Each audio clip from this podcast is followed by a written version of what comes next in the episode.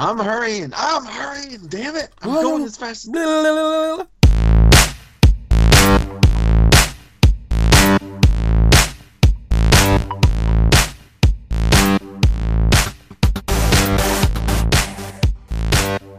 Hi, welcome back to Not So Southern Gentlemen on a Super Bowl Sunday. Sean, what are you doing? Uh, just finished watching Fantastic Beasts and Where to Find Them. Oh, It was all right.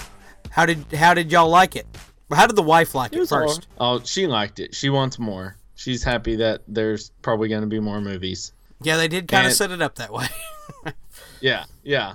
Well, and it's funny that they mentioned that there's an American version of Hogwarts. You wonder if they could ever do a take on that. Um, yeah, that was a big thing. She announced, uh, like through Pottermore, whenever she was doing all this, she uh, announced it. Gave I don't even remember the school's name, but a lot of people were happy about that. You can even go online, I think, and determine which house you'd be in in the American one, which I did. Uh, one of the people I work with had me go ahead and do the registration on Pottermore, and I'm like Ravenclaw, and I have a what is my Patronus? Like a cougar, mountain lion, or something. I don't Way know. to go.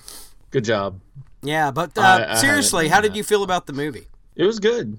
I mean, I liked it. I, I thought all the special effects were awesome, and uh, the story was fun. You know, I, I was sad about the uh, the No-Maj, the Muggle, having his uh, memory taken away. Yeah, That you was know, sad. I really liked his character. I thought he would just be comic relief and boring. He was really good. He he, he was a pleasant surprise. Yeah, he was good, and uh, the Flash wasn't bad. I really liked the Flash. Ezra Miller. yeah, I was I was kind of upset to see um, the main antagonist is not going to continue in the rest of the movies because I I was kind of I, I kind of liked him in that role, and then of course his role changed. now with yeah, spoilers, but um, yeah, I was kind of sad to not not see him continue. So I, I want to see the next movies. I'm I'm kind of inspired by it, you know. And uh, well, I I guess we won't talk about the the the the end. So we'll we'll, we'll yeah, well, like another month we'll talk about it. It'll be fun. yeah. And Now- also this week, uh, I've had a chance to catch up on some of my TV viewing and movie viewing that I've been wanting to do, and I had opportunity and took advantage of that this week. And I think we both saw the same movie this week. Yeah, I have caught up on a Just I Right. had some credit on the PlayStation Store, so I went ahead and last night just bought Justice League Dark and watched it with Logan, and it was really good. What what was your take on it? I liked it, dude. Uh, I like the fact that Constantine's a total dick, and uh, it, it, it's fun to watch the uh, chemistry between him and Anna there. I liked it. It was a good movie. Yeah, you know, I like the fact that, uh, of course, it was uh, Matt Ryan. All right, yeah, uh, I was very happy to see Matt Ryan come back uh, for the voice. I- hope they continue to build John Constantine where he's back on television. I really loved the series uh, that he was in. In fact, in Justice League Dark, they mention uh, there's an incident that some people always keep holding over his head in the series, and it is mentioned in the Justice League Dark animated movie. Uh, yeah, something that's happened, awesome. and and he like he lost a like an innocent girl like was being possessed, and she died. And that's the instant they keep referring to, and they referred to it in this one, and I was, I wa- I was very happy to see that, and uh, I thought it was a good story. I really liked that Batman was just thrown in the middle of it, and he was very sarcastic, and I mean, he believed everything that was going on, but he didn't like it. Yeah, his character feeling totally out of place felt good in the movie. Like I liked the fact that he was totally out of his element and had no clue what was going on the entire movie. Yeah. Very good though. Uh I highly recommend checking it out. Sleep Dark. It's worth the watch, which, you know, DC doesn't disappoint usually on Now, tell me about uh, something I didn't think I'd be interested in, but Riverdale. Okay, Riverdale. I uh I decided that one of us has to do this and uh I have jumped headfirst into another CW teen drama, Riverdale, which tells the modern story of Archie, Jughead, Betty, Veronica, Reggie, and Moose. And on the CW. on the CW. Um, it's very CW. It is. Uh, I can tell right now. It's going to be a murder mystery. A who done it right now is apparently the story of the first season, and uh, we're trying to figure out what happened and who was there. And let me tell you, it is a definite modern take on Archie. Uh, not to give away any spoilers, but let's say uh, Archie knows how to get down with all the ladies, even the teachers. See, that's just weird because I mean, Archie has always been well. It's Happy Days. That's what that's what Archie is. It, it's it's Happy Days, and you're telling me you're taking Happy Days, and you're putting it on CW and making it Vampire Diaries, or something like that. I mean, it's just it's kind of mind bending, but I mean. That's that's CW's mo though. Every show on the CW starts very CW and sometimes stays that way. And then if it's successful, it may break out like The Flash isn't very CW. It's more comic book.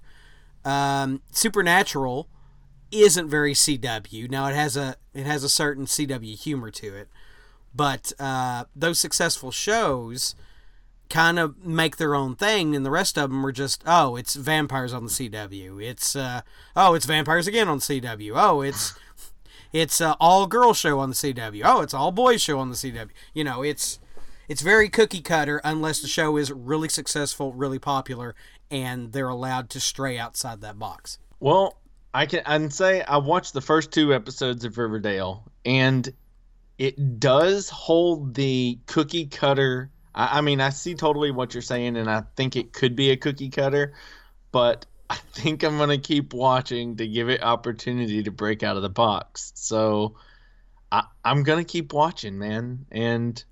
Uh, See now, if if you're telling me it's holding your interest, that does make it very interesting to me. but but here's the thing i'll i'll watch it with my wife and you know she she likes she loves cw shows like she likes all their content she likes vampire diaries she liked uh whatever the other vampire diaries movie or show was on there The originals.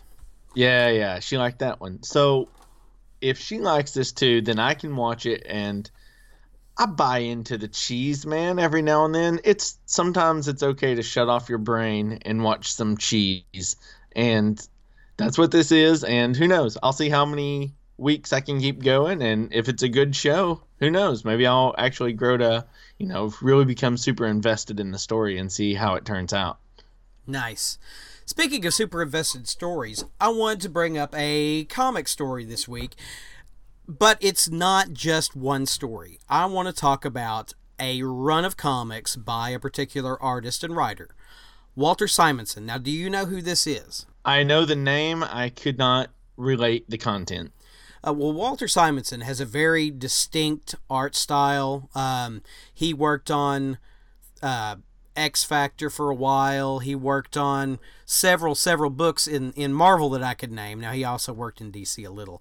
Uh, but he had the defining run on Thor. And uh, of course, Thor was a successful comic from you know the '60s on. But when Walter Simonson took over the book, it became a, a different beast. It's like it's like when John Byrne took over the Fantastic Four.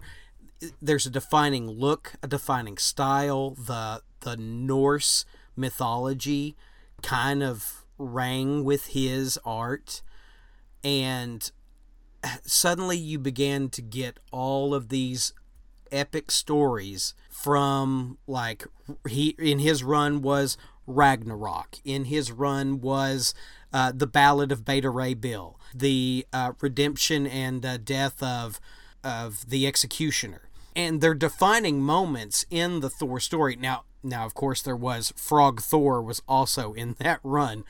It's just really epic, good storytelling. I mean, from from the Ballad of Beta Ray Bill.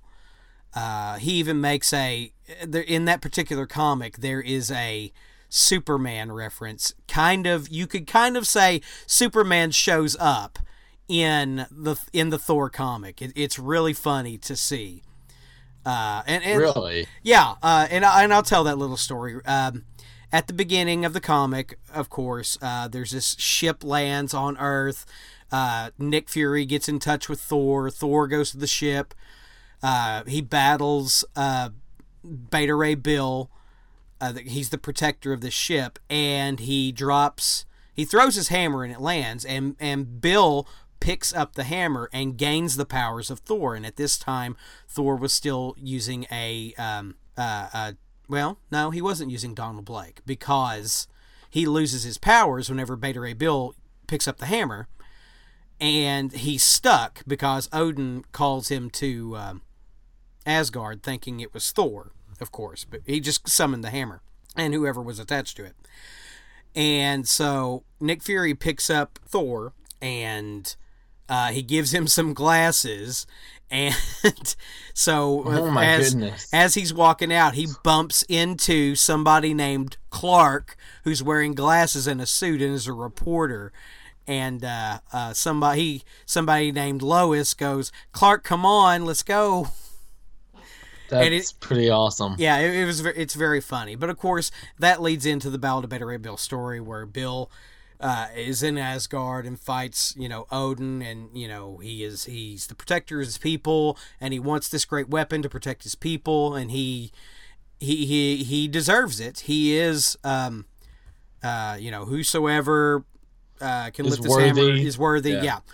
and he is Yeah. worthy. So him and uh, Thor battle, and instead of giving one of them the hammer, Odin creates a second hammer, and that's the birth of Beta Ray Bill.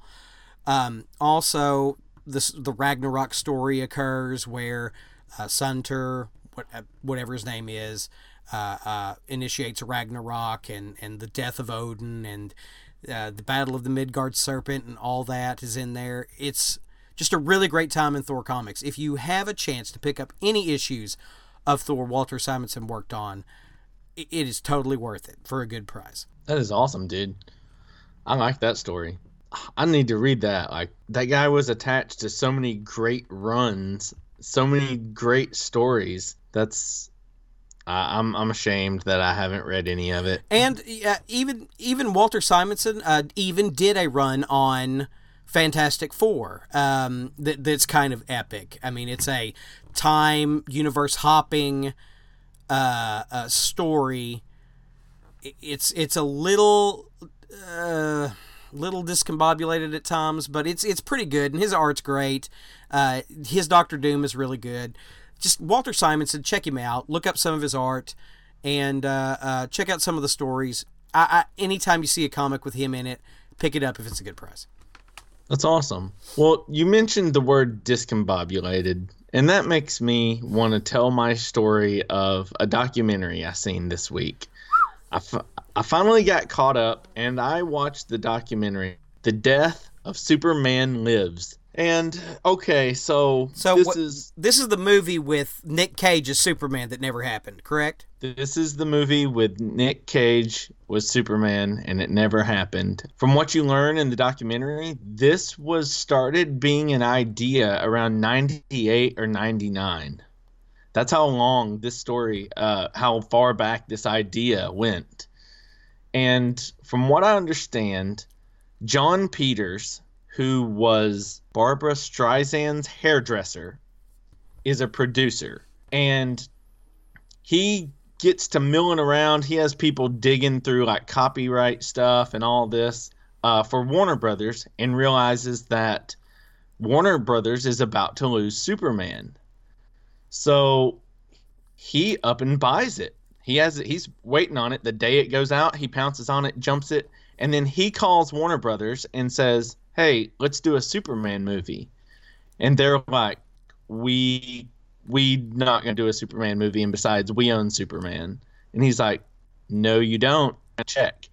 So Warner Brothers realizes that they let it flip on uh, Superman, and so John Jon Peters is in the uh, driver's seat, and this guy this guy's crazy. He's uh he's a little bit special. Y'all need to do- watch this documentary so you understand what I'm saying. Um, he started off with three writers, and when he was interviewing the people that were going to be involved in this thing, man, he would literally ask them if they've read a comic book, and if their answer was yes, they were not picked to be a part of this movie. That'll make your stomach turn.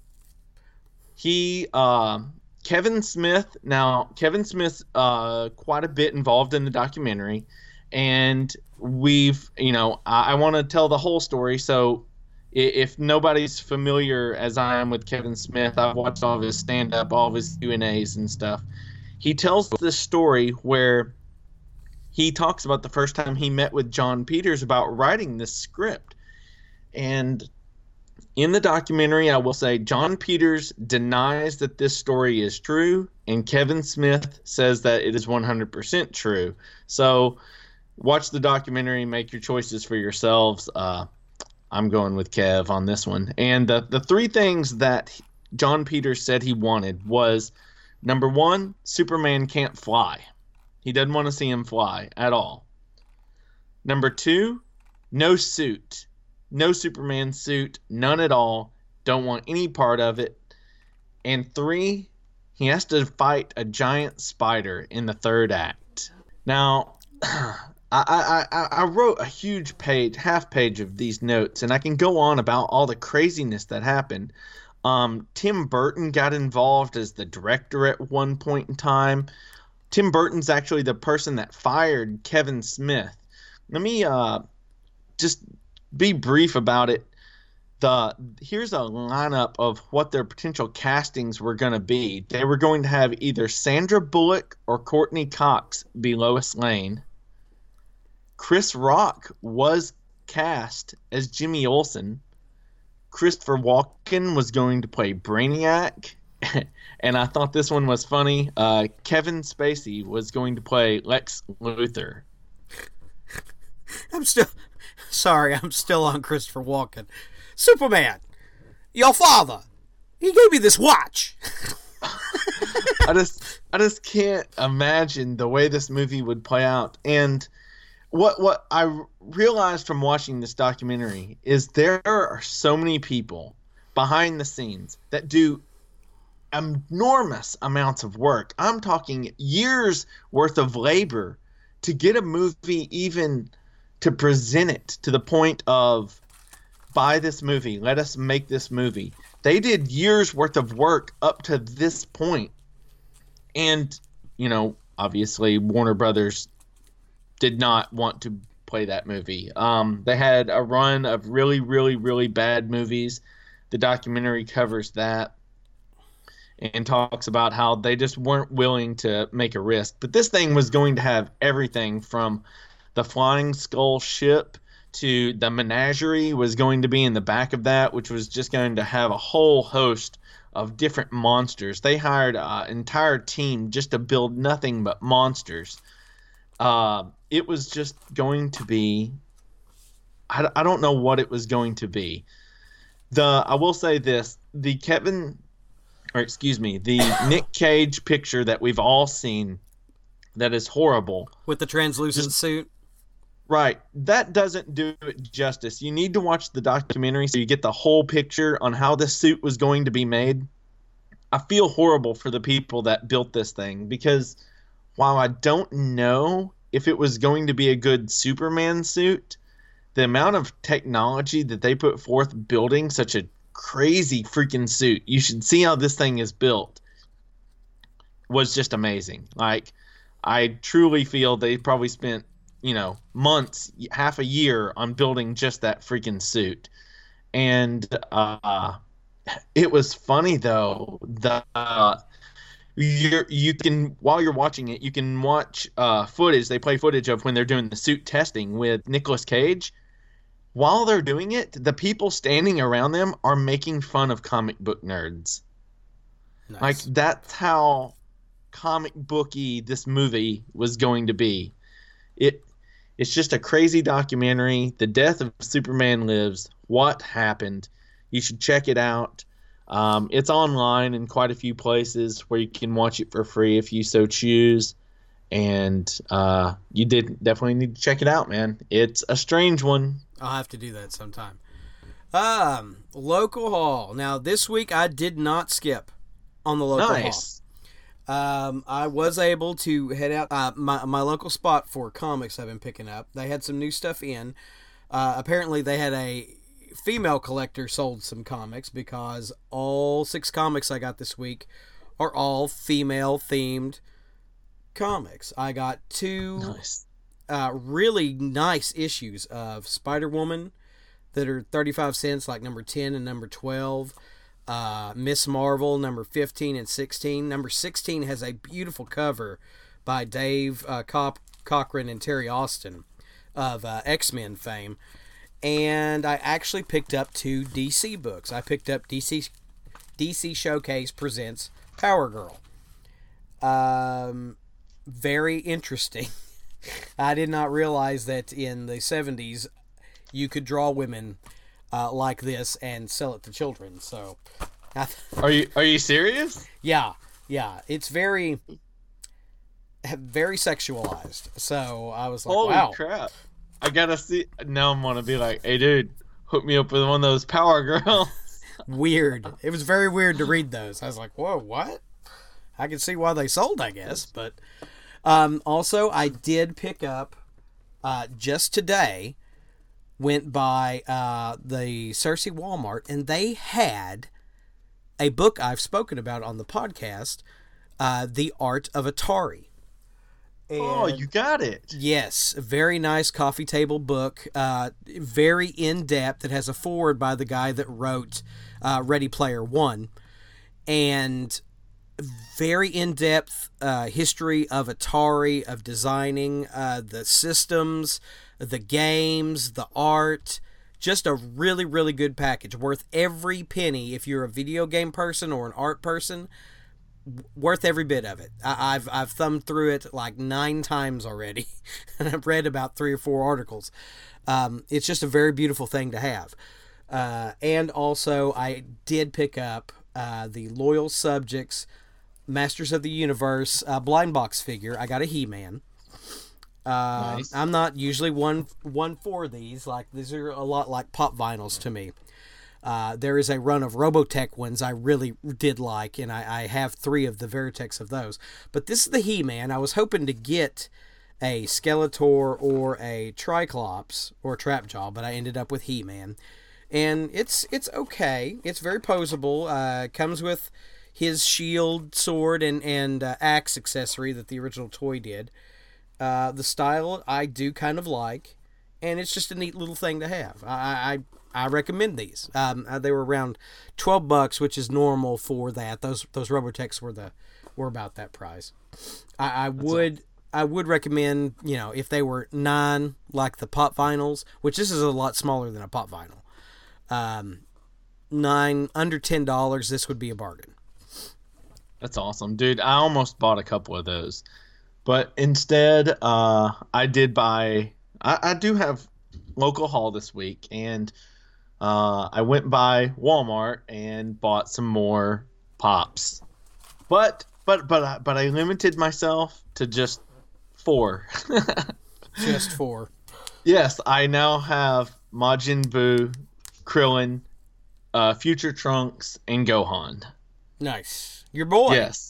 Yeah, I knew, dude. I had to get Gohan. That's my boy. But I was able to go to Collector's Edition Comics yesterday.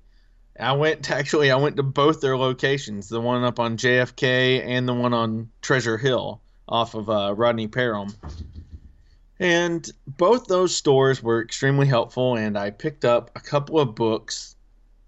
I got Monsters Unleashed, which came out this uh, previous week, and I actually sat down and read it.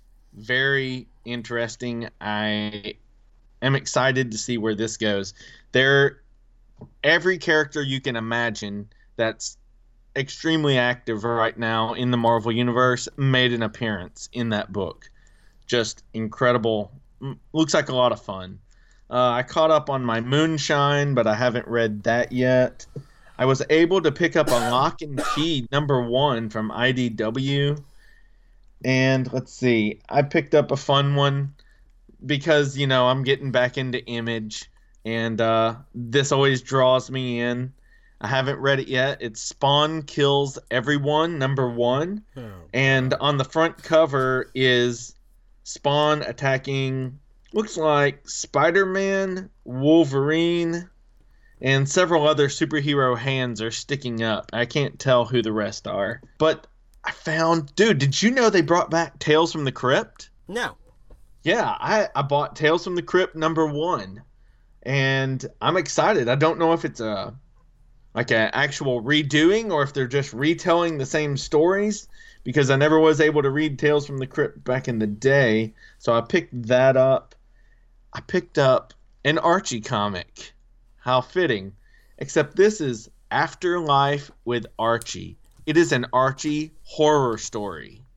Yeah, that came out uh, a year, year and a half ago. Are you, are you unfamiliar with that?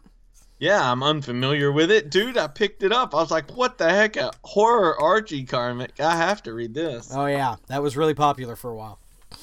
I got to check that out. And then lastly, I did pick up, just because it's so metal, uh, Slayer number one. And it is the band Slayer, has a comic. It's the way it looks like. Uh, it may not be directly tied to the band, but it's awesome. And that completes my haul for this week. Sweet. Now, let me talk about Have You Seen It? We're going to change this up a little bit because we're having an abridged episode because the Super Bowl has started and I'm going to watch it. Um, have you seen Coneheads? Absolutely, man. I freaking love the Coneheads. Uh, you know, early Chris Farley, uh, Dan Aykroyd. Coneheads was a skit I loved on Saturday Night Live. The movie, when it came out, I was like, "Whoa, what? They're pulling that out of the bag? What uh, is this going to work?" That movie is hilarious. Love it. France, we are from France. Oh, I just love it, and uh, it has a soundtrack that will get stuck in your head for days. Narful Garfart. Such a good movie. Oh, so like you said, we're doing an abridged. So you have the have you seen it, and I'm going to take the don't see it this week. And I'm going to say it's a new movie that I got to watch this past week. And rather than doing a review and telling you how not to or how good it is, I'm going to tell you not to see it. And that is the new Blair Witch movie. Oh. I know. I'm sad. I went into it wanting to watch it. You remember Well, when let we me- discussed the first one? Let me- I stood up for the second one. I even stood up for the second one. Is it as I'm bad as the this- second one or worse?